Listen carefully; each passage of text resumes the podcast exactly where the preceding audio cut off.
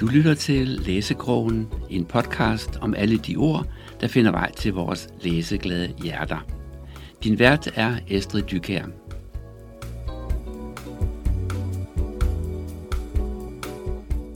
Velkommen til Læsekrogen, og velkommen til dig, Gro Frank Rasmussen, som øh, er litteraturkonsulent hos øh, Helsingør Kommunes Biblioteker på Kulturværftet, og som er festivalleder for Nord Litteraturfestival, hvor man jo kan møde de toneangivende øh, forfattere.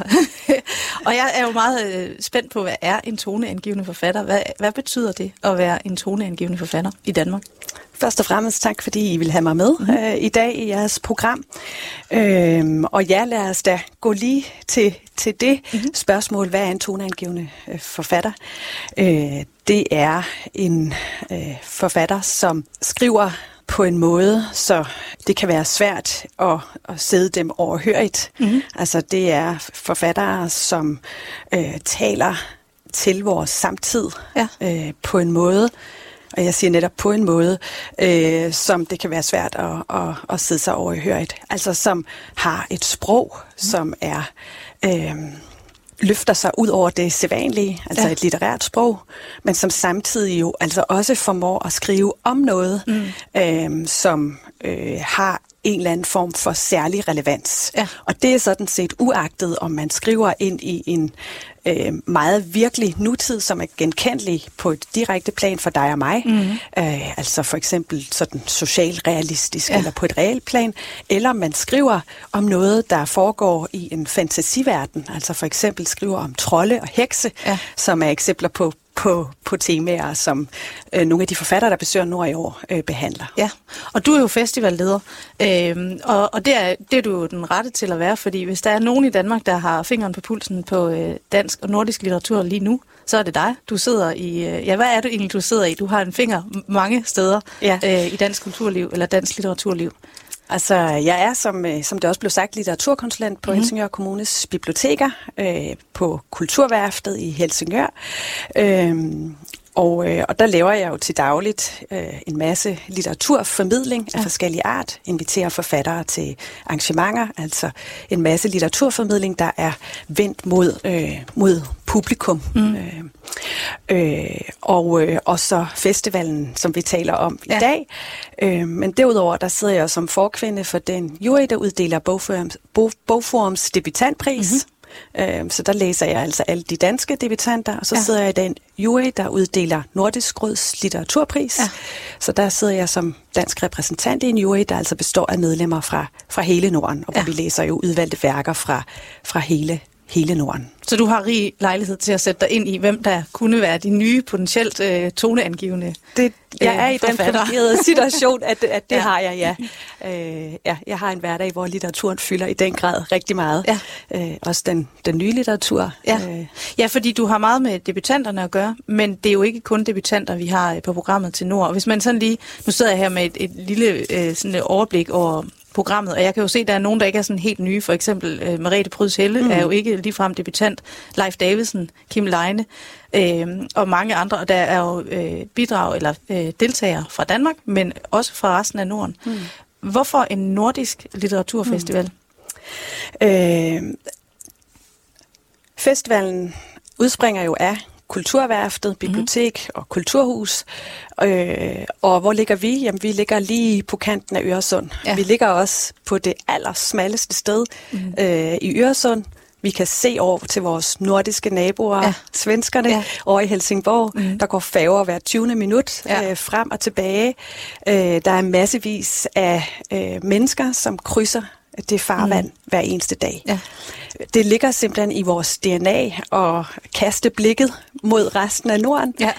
øh, både konkret, men også i overført ja. øh, forstand. Ja. Og så er vi jo en del af en nordisk region, mm. som har et enormt rigt kultur- og litteraturliv. Ja. Altså, det kan godt være, at Norden er den 11. rigeste økonomi sådan på global mm. øh, plan, men vi har altså også et enormt rigt øh, kultur- og litteraturliv, ja. som, øh, som vi synes, vi har en eller anden form for forpligtelse til at sætte øh, fokus på. Ja. Ja, Og nu siger vi så festival, og tit man siger, du er festivalleder, og så er der nogen, der tænker på Roskilde og alt muligt andet. ja. øhm, det her det er jo en anden form for, for festival. Hvorfor, ja. hvorfor er det en litteraturfestival? Hvorfor ikke bare en messe, eller et, mm. ligesom vi har bogforum, der har vi jo en masse interviews på nogle scener, og det er jo lidt det samme. Hvad er formatet? Hvad er det, der er unikt ved, ved Nord? Ja. Øhm, du nævner Bogforum, øh, som jo er et rigtig godt eksempel på en messe, hvor det er forlagene, mm. der øh, viser hele deres katalog, ja. øh, hvor de præsenterer alle deres forfattere. Ja. Der er scener rundt omkring. Det er et fantastisk sted i øvrigt. Jeg mm. kan mhm. kun anbefale folk at besøge ja. det der i starten af november. Øh, det er et folkeliv. Ja. Øh, det er her, du kan komme helt tæt på alle mulige forfattere, mm. og øh, her taler vi jo kogebogsforfattere, ja. skønlitterære forfattere, fag, fagfolk, tegneserieskaber ja. osv. Det viser bredden i hele det litterære mm. øh, landskab. Øh, det er en folkelig øh, messe, men ja. det er også en messe, det vil sige, det er også et sted, hvor bøgerne i høj grad skal sælges, ja. og hvor forfatterne også øh, har den øh, på en eller anden måde rolle at, at sælge deres mm. øh, værker. Ja.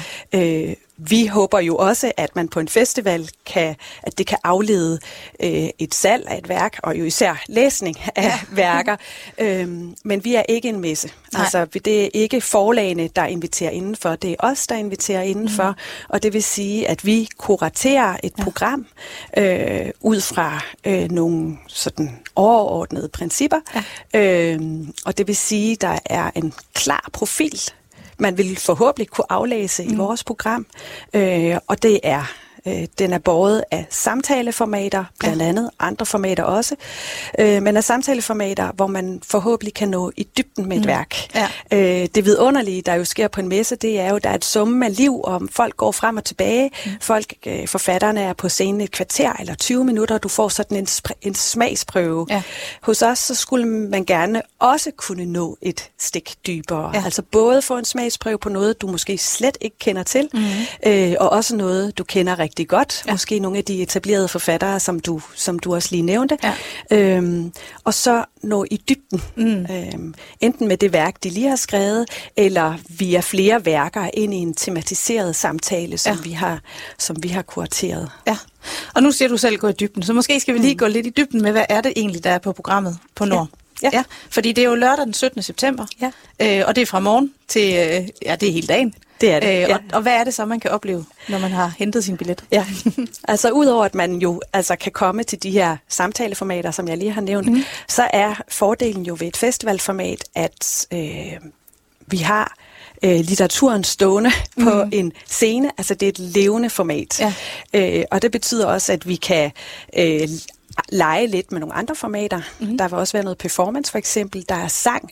Øh, publikum kan blive involveret på en anden måde, ja. end hvis de sidder med bogen derhjemme ja. og læser. Ja. Så altså, vi starter dagen med Nordisk Morgensang, ja. og det er Gertrud Højlund, som er journalist mm. og tv-vært, øh, som er morgensangsvært, og ja. hun er også vores kyndige vært på en af vores scener, ja. store scene, i løbet af dagen. Ja. Øhm, så hun vælger altså de sange, vi vi skal synge, mm. øh, så er der, hvis jeg skal blive i det, i de formater, som, hvad kan man sige, kan krydse nogle, nogle grænser, ja øh, så har vi også et... Øh, en performance, et skuespil. Det er med Ida Cecilie øh, Rasmussen, ja. som opfører en monolog, som er skrevet af forfatteren Christina Hagen, ja. der hedder Med mig selv i mine arme. Og der kan jeg godt love, at det er et smæk lige ind i solar plexus, i mm. hvert fald hvis man har en eller anden traditionel for, forståelse af, hvad moderskab er for en størrelse. Ja. Moderskabet, det fylder utrolig meget i nyere nordisk skønlitteratur. Ja. Altså det at begynde at få et mere nuanceret mm. øh, forhold til, hvad det er for en størrelse at blive mor. Og ja. faktisk ikke bare mor, men også familie, og ja. faderskabet fylder jo også. Mm. Men i det her tilfælde, der har Christina Hane altså skrevet en monolog, der øh, måske ryster os lidt i nogle af de traditionelle forestillinger, vi har om, om hvad det betyder at blive mor, eller ja. skal man overhovedet blive mor? Hvad mm. er det egentlig for en opgejlet størrelse, det der med moderskab? Ja, så altså, det er jo faktisk meget netop det der, vi snakkede om, det toneangivende. Ja. Øh, altså både, altså som netop er i litteratur, men det er jo også, du ser det jo alle steder, der er jo et opgør lige nu, hvis man vælger ikke at have et arbejde. Er det så fordi, man går tilbage til konservative dyder, mm. eller er det fordi, man springer rammerne for, hvad feminisme er, og siger, jamen feminisme er også, at det her, det er det, der er rigtigt for mig, og for min familie, så det er det, jeg gør, og det er et valg, det er ikke fordi, jeg er presset ned i en mm. kasse. Og det er jo netop noget, der er meget op i medierne. Ja. Så ja, toneangivende. Og hvad har du mere på programmet? Hvad har jeg ellers på programmet? Uh, det er jo næsten et overflødeshort af, af ja. ting, øh, hvis jeg nu selv sådan helt subjektivt skal sige det. du der har planlagt om Ja, selv. lige præcis, ja. det er jo herligt at Du har været i en, en slægtbutik, og du, øh, ja. du havde ikke en øvre grænse på vægten. Lige præcis. Øh, så har vi også en litteraturquiz, så man jo altså også, hvis man selv sidder og brænder med en masse viden, kan øh, gætte med. Ja. Øh, vi har sat nogle kyndige øh, litteratur- og boglærte øh, stævne på scenen. Ja. Claus Rothstein, som er litteraturkritiker på Weekendavisen og ja. på DR, øh, han laver en nordisk litteraturquiz til os, øh, hvor man altså kan teste sin viden inden mm-hmm. for den nordiske litteratur. Som sagt, der er to hold, der er dyster. Ja. Øh, forfattere og litteraturkritikere, øh, og så kan publikum få lov at gætte med, hvis nu de to hold ikke kan svare. Ja, spændende. Øh, så der øh, er også sådan et format, der jo altså fungerer utrolig godt ja. øh, på en litteraturfestival. Det er dejligt nørdet også. Også altså, man dejligt, kan virkelig mærke, at dejligt, man er sammen med ligesindede. Ja, lige præcis. ja. Men altså, det er en quiz, der gerne skulle invitere dem ind, der er nysgerrige, ikke ja. ved så meget, og så dem, der altså sidder og hopper i sædet for at, ja. at, at, at gætte med. Ja. Øhm, og, så, ja, og så har vi jo også faktisk musik til allersidst, mm-hmm. øh, hvor Jonas Visti, som til daglig er øh, DJ og radiovært på P8 Jazz, han kommer og normalt øh, i sin dagligdag på P1, der, eller undskyld, på, på DR, der vinder han plader fra de varme lande, som ja. karibiske toner, men altså vi har bedt ham om at vinde plader fra de nordiske lande, ja. øh, eller de kolde lande, mm-hmm. øh, så der slutter han altså af med, med det, øh, og det giver anledning til, at man jo altså kan samle op på dagen og måske tale om, om alt det, man har oplevet på, på scenerne ja. og i festivalen. Ja. Og så har vi jo besøg også fra udlandet. Mm. Blandt andet har vi besøg af den norske forfatter Hanne Ørstevik, ja. øh, som er, igen når vi taler toneangivende, en forfatter, som øh, har et langt forfatterskab bag sig. Mm. Øh, den roman, der hed Kærlighed, øh, den øh, bragede hun sådan igennem med. Øh, og det er faktisk det er faktisk sket over øh, en årrække, fordi i år er det 25 år siden hun udgav, udgav bogen, ja. og den udkommer nu igen på ja. dansk i en ny udgave herop til festivalen. Mm. Øh, blandt andet fordi den har fået en kæmpe øh, læserskare i øh, de angelsaksiske ja. lande. Ja. Øh, men hun er også aktuel med en roman, der hedder Ti Amo, ja. øh, som er en bog om en norsk forfatter, ja. kvinde, øh, som bliver forelsket en italiensk forlægger, flytter til Milano og øh, er meget glad for ham, men han bliver dødssyg af kræft. Mm. Og så følger man øh, denne her forfatter igennem øh, det forløb. Ja. Det er en meget smuk, men også meget usentimental øh, mm. roman om at miste, ja. om at være i sorgen, og øh, faktisk også om det begær, som ja. vi alle sammen render rundt med. Øh, både et begær efter livet og mm. kunsten, og mm. efter andre mennesker, øh, og som man godt kan være i, samtidig med, at man er i sorg. Så ja. den der ambivalens, der er forbundet med i virkeligheden at være menneske, det beskriver hun helt afsindig smukt. Ja.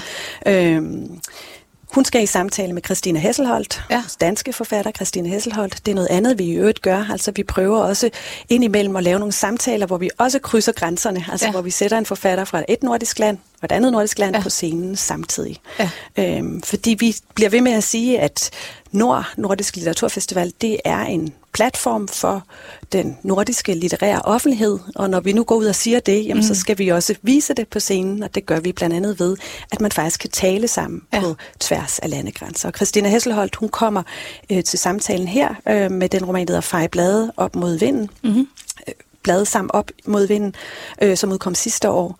Øh, og de to forfattere har et vist slægtskab i deres måde at skrive på, deres sprogbevidsthed, mm. øh, måden at erfare igennem skriften. Ja. Øh, så den samtale glæder jeg mig blandt andet øh, Ja, det lyder spændende. Til. Så det gør det hele jo. Men... Ja, tak. Øhm, så har vi også en forfatter som Annette K. Nielsen, ja. som øh, har udgivet en fagbog mm. faktisk, som handler om at lytte.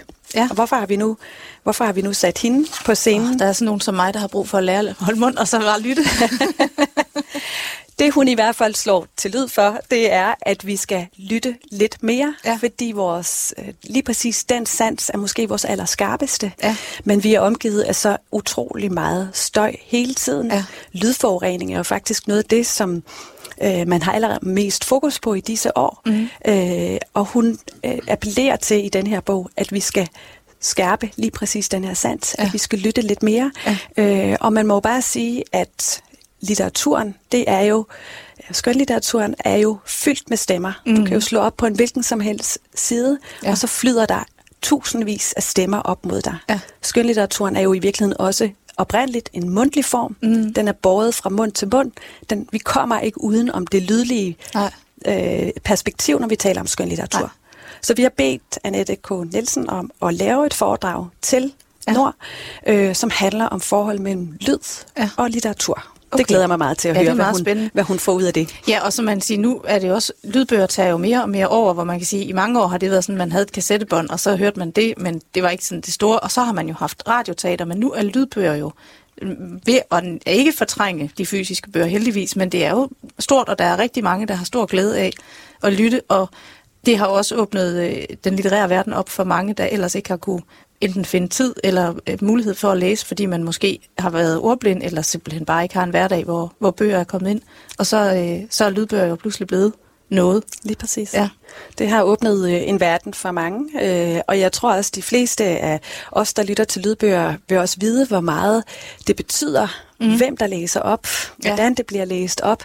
Og det er jo faktisk også en måde at skærpe vores blik eller ja. vores ører for, hvad ja. lyden egentlig betyder. Ja. Det kan enormt stor øh, betydning for, hvordan du opfatter en bog, om mm. det er en oplæser, du øh, kan give dig hen til, ja. eller måske faktisk i virkeligheden glemme, ja. mens du lytter. Ja. Øh, så det er, det er skriften og litteraturen, der træder frem, og ikke ja. stemmen. Jamen lige præcis. Ja. Og når vi nu er på en, øh, en litteraturfestival, så kan man sige, det, det der er meget, meget lidt af, det er vel oplæsning. Altså, så, så man kan sige, det er bøgerne, der, der er udgangspunktet, men det er samtalen og dialogen øh, om bøgerne mere end præsentationen eller den lidt tørre oplæsning. Mm. Øh, men det giver jo stadigvæk rum for at sidde og lytte ja. til en samtale og give sig tid til bare at sidde og lytte. Men til det der vil jeg tilføje, at øh, vi insisterer faktisk på, at der, når forfatterne er på scenen, at mm. de også læser op ja. af deres bøger. Ja. Og det gør vi af to grunde. Mm. Det gør vi, fordi når du læser op, så får du som, øh, som publikum langt øh, mere forståelse for tonen, mm. rytmen, øh, stil, ja. sprog, ja. Øh, end du gør, hvis der er nogen, der taler om mm. litteraturen. Ja. Øh, det er jo det, der er det vidunderlige ved litteraturen, det er, at du skal læse den. Mm. Øh, så der får du lige, vi åbner lige et vindue ind til det, det ja. hele drejer sig om. Ja. Det andet, øh, der er vigtigt for os, det er, at folk læser op på deres originalsprog. Ja. Så det vil sige, har vi en svensk forfatter på scenen, som vi i øvrigt beder om også at tale svensk, ja. når hun er, eller han er på scenen, jamen så bliver du eksponeret for de andre nordiske sprog. Mm. Fordi det er også noget af det, vi gerne vil med den nordiske litteraturfestival. Øh, vi vil gerne have, at vi hører hinandens sprog. Ja. Øh, fordi vi er jo fuldstændig øh, så heldige i vores nordiske region, at det anslås, at tre fjerdedele af os faktisk godt kan tale vores eget modersmål og regne med at blive forstået mm. af dem, vi nu taler med. Ja. Det er klart, det er lidt sværere, øh, hvis en finde taler finsk. Ja. Det er en helt anden sprogstamme, så den, den er lidt sværere. Men altså tre fjerdedele af os ja. kan faktisk tale med hinanden på vores egen modersmål. Det er helt særligt for vores nordiske region, og mm. det gør jo, at der måske er en større forståelse for ja. os landene imellem. Der, det giver os en nærhed, mm. øh, det giver os en anden et, et andet mulighedsrum for en samtale, mm. øh, at vi kan det. Ja. Så, øh, så det er meget bevidst, at, øh, at, vi, at vi beder folk om at tale det nordiske sprog, så altså hele kulturværftet den her dag også skal, skal sådan uh, sidre af, ja. af nordiske sprog og ja. forskellige... Ja. Det lyder også spændende ja. at kunne det. Øhm, nu kigger vi sådan det, så siger du en helt anden sprogstamme, så siger du Finland, og så kommer man jo sådan til at tænke længere mod øst og noget Rusland, og jeg tænker Leif Davidsen. Øh, er det noget, der, det der foregår lige nu i Rusland og Ukraine, er det noget, der kommer til at, øh, at være et tema på en eller anden måde øh, med netop den forfatter. Mm. Øhm. Ja, altså der har vi indbudt Leif Davidsen og Kim Leine til at mm. tale sammen, øh, og, øh, og har også spurgt dem, om de ikke vil tale om, hvad det er med det der storpolitiske landskab ja. i det her kæmpe land mod øst, ja. der drager forfattere som de to. Mm-hmm. Øh, mhm. Kim Leine har jo øh, i mange år jo særrettet blikket helt nordpå mod Grønland, men ja. har altså nu øh, skiftet, øh, mm. og i Karolines Kærlighed, hans seneste øh, bog, øh, der har han så kastet blikket på Rusland. Og øh, for lige at svare dit spørgsmål lidt af en bagvej. Mm. Det er jo sådan med den nordiske litteratur, at det er jo ikke sådan, at fordi man er en nordisk forfatter, øh, at så går ens øh, altså, så er ens horisontlinje ligesom begrænset til havneindløbet i mm. Ålesund eller Helsingør. Sådan er det jo ikke. Nej. Forfattere kan jo godt se ud over alle grænser. Ja. Litteraturen er grænseløs, mm. og det er den nordiske også. Og i det her tilfælde er det jo interessant for os at se, hvad, hvad er det, de her to nordiske forfattere mm. øh, så får ud af at kaste deres øh, litterære blik øh, den vej over. Ja. Og, øh, og det viser jo også faktisk, at... Øh, at litteraturen nogle gange, også uden at ville det, øh, kan være enormt aktuel. Mm. Øh, og måske kan se noget, nogle tendenser, nogle brydninger ja. øh, i den verden, vi lever i, mm. øh, som de kan øh, fagne på en måde, som... Øh, journalister på en avis for eksempel ikke kan, eller mm. faglitteraturen ikke kan. Altså, vi kan måske få en helt anden forståelse for et andet land, et andet folk, en anden måde at tænke på ja. igennem skønlitteraturen. Ja. Fordi den præsenterer os for øh, nuancerede dybdeløjet tilværelsestolkninger. Mm. Øh, så det, øh, det håber jeg også, at Leif Davidsen og Kim Leine vil give os et bud på, hvad det er, der er så fascinerende ved den verden, og hvorfor det er måske, vi står øh, i den situation, vi står i nu. Ja. Uagtet af Leif Davidsens roman, den han kommer til festivalen med, jo foregår i 1910, mm. og øh, han har kaldt den for Lenins Bodyguard, hvor en ja. dansker øh, bliver ja, Lenins bodyguard, ja. øh, ret og slet. Ja. Øhm, øh, men gør det, fordi Lenin på et tidspunkt øh, jo faktisk boede i Danmark, ja. det, det ved vi, øh, og øh, boede på et lille pensionat øh, på Vesterbrogade. Ja. Og hver dag, der gik han altså fra Vesterbrogade ind på det kongelige bibliotek, øh, og der sad han og læste om den danske andelsbevægelse, mm-hmm. som han øh, var meget optaget af. Ja. Og måske lavede han også planer for en revolution, hvem ved. Øh, men altså, øh, det at altså se, at der hele hele verden på en eller anden måde er forbundet, også ja. historisk set. Det, det peger Leif Davidsen i hvert fald på i den her roman. Ja, og så de ting, der ligesom trækker helt tilbage i fortiden, som man måske i virkeligheden kan bruge til at forstå nutiden med. Og det er jo noget af det, vi ligesom kan bruge øh, litteraturen til, at se tilbage i noget, som nogen skrev, eller nogen oplevede, eller nogen gjorde på et tidspunkt, og så forstå, hvad er det, der sker i Rusland lige nu? Hvorfor er det, de står så stejlt på ja. det, de nu siger lige nu? Men det ligger jo i noget historisk, mm. og der kan man jo bruge litteraturen. Det kan man. Ja. Jeg synes, et andet godt eksempel på det er nogle andre forfattere, vi får på besøg på festivalen, nemlig Rasmus Dagberg, som er en ganske ung dansk mm-hmm. forfatter. Øh, han har to bøger på samvittigheden, ja. og han kommer til festivalen med den, der hedder Trold, en roman, som handler om en trold simpelthen. Ja. Øh, og øh, Nana Gål, som ja. kommer med den roman, der hedder Heksens Alfabet, ja. og Johanne øh, øh, Lykke Holm, ja. som kommer med den roman, der hedder Strikker. Ja. Øhm, og det er en samtale, der kommer til at handle om trolde og hekse. Ja. Nu sagde du fortiden og vores mm-hmm. historie, øh, og så taler jeg om trolde og hekse. Øhm, men det, de måske gør, mm-hmm. og mhm. det er jo et spørgsmål, der øh, vi kan stille dem på, på scenen, det er, at de trækker på mytologier, ja. på et mytisk stof, øh, og skriver det ind i deres øh, romaner, for måske derigennem at kunne kaste et blik på den nutid, vi lever ja. i. Altså giver det faktisk en frihed for en skønlitterær forfatter mm. at stille sig et helt andet sted end øh, ude på Gurvej ja. og fortælle om det, man ser lige der. Ja. Øh, giver det en frihed, at man placerer sig i en helt anden tid, ja. øh, et helt andet sted. Øh, for måske er det der, man rigtig kan se, hvad det er, der foregår lige omkring os. Ja. Det er bøger, der er optaget af køn og af krop, øh, seksualitet, men også af, af klima. Mm. Øh, så temaer, som beskæftiger rigtig mange af os ja. øh, i dag, øh, som på en eller anden måde bliver redefineret, eller ja. i hvert fald hæftigt debatteret. Ja. Ja, fordi nu sagde du lige ordet klima, og det er jo øh, noget af det, vi også har et tema på programmet i vores, øh, i vores podcast her i efteråret, nemlig klimalitteratur. Øhm, er, der, er der noget sådan klimatema tænkt ind i det her, eller er det først til næste år? vi har jo faktisk øh, haft et, øh, et helt klimatema på en festival for et par år siden. Ja. Øh, men det er jo ikke mindre relevant i dag. Nej. Heldigvis er det jo noget, som, øh, som vi er rigtig mange mennesker, der ikke bare bekymrer sig om, mm. men også øh, handler på. Og ja. forfatterne er klart skriver sig også ind i, i den, øh, ja, i, ind i det felt. Ja. Øh, jeg synes jo, der hvor det bliver mest interessant som skønlitteratur, det er, når det ikke bliver didaktisk, når det ikke bliver belærende, mm. når det ikke siger, det er sådan og sådan, vi skal gøre, eller ja. sådan sådan, vi ikke skal gøre. Og der synes jeg faktisk, Rasmus Dagberg, som jeg lige nævnte, ja. han øh, har et meget, meget... Øh, vidunderligt take på, hvordan vi skal forholde os til klimaet, altså skrive om en trold, ja. som bliver nødt til at slå de mennesker, der bor, han bor i en, eller hun bor i en skov, øh, og bliver nødt til at slå de mennesker, der bor rundt om skoven ihjel, fordi menneskene fælder skoven. Ja. Øh, så det er jo lidt et alternativt bud på... Øh, en måde at tale om øh, klimaet Jamen det er nemlig på. rigtigt det her med, når, når klimadebatten bliver belærende, og det gør den jo meget nemt, ved at man siger, at det her det er farligt, og konsekvensen vil være frygtelig og sådan noget. Så måske i virkeligheden det der med at tage det i et tegneserie-univers. Jeg har en, en børnebog fra 1977, der hedder Da, da buskefjumpen rydde op, den er norsk.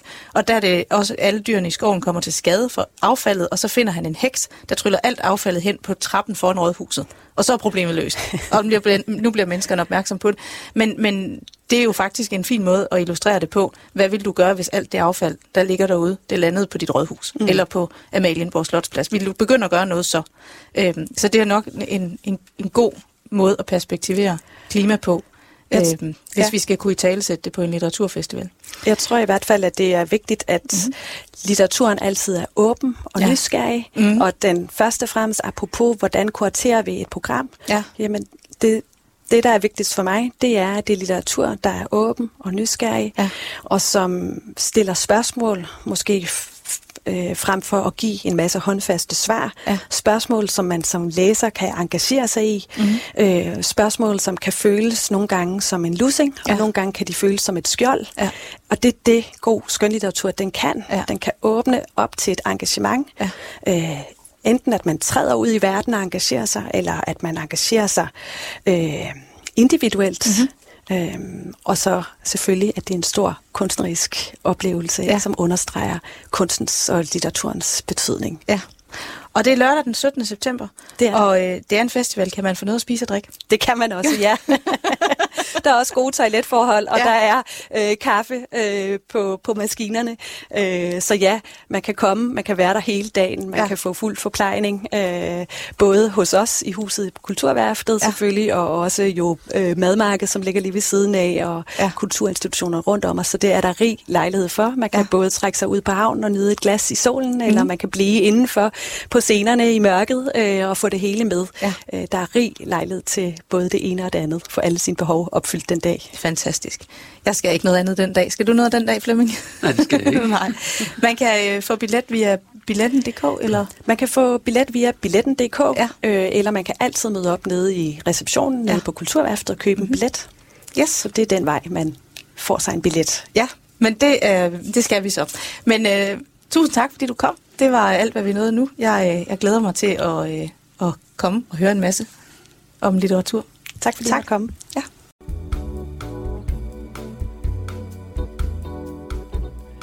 Du har lyttet til Læsekrogen med Estrid Dykær.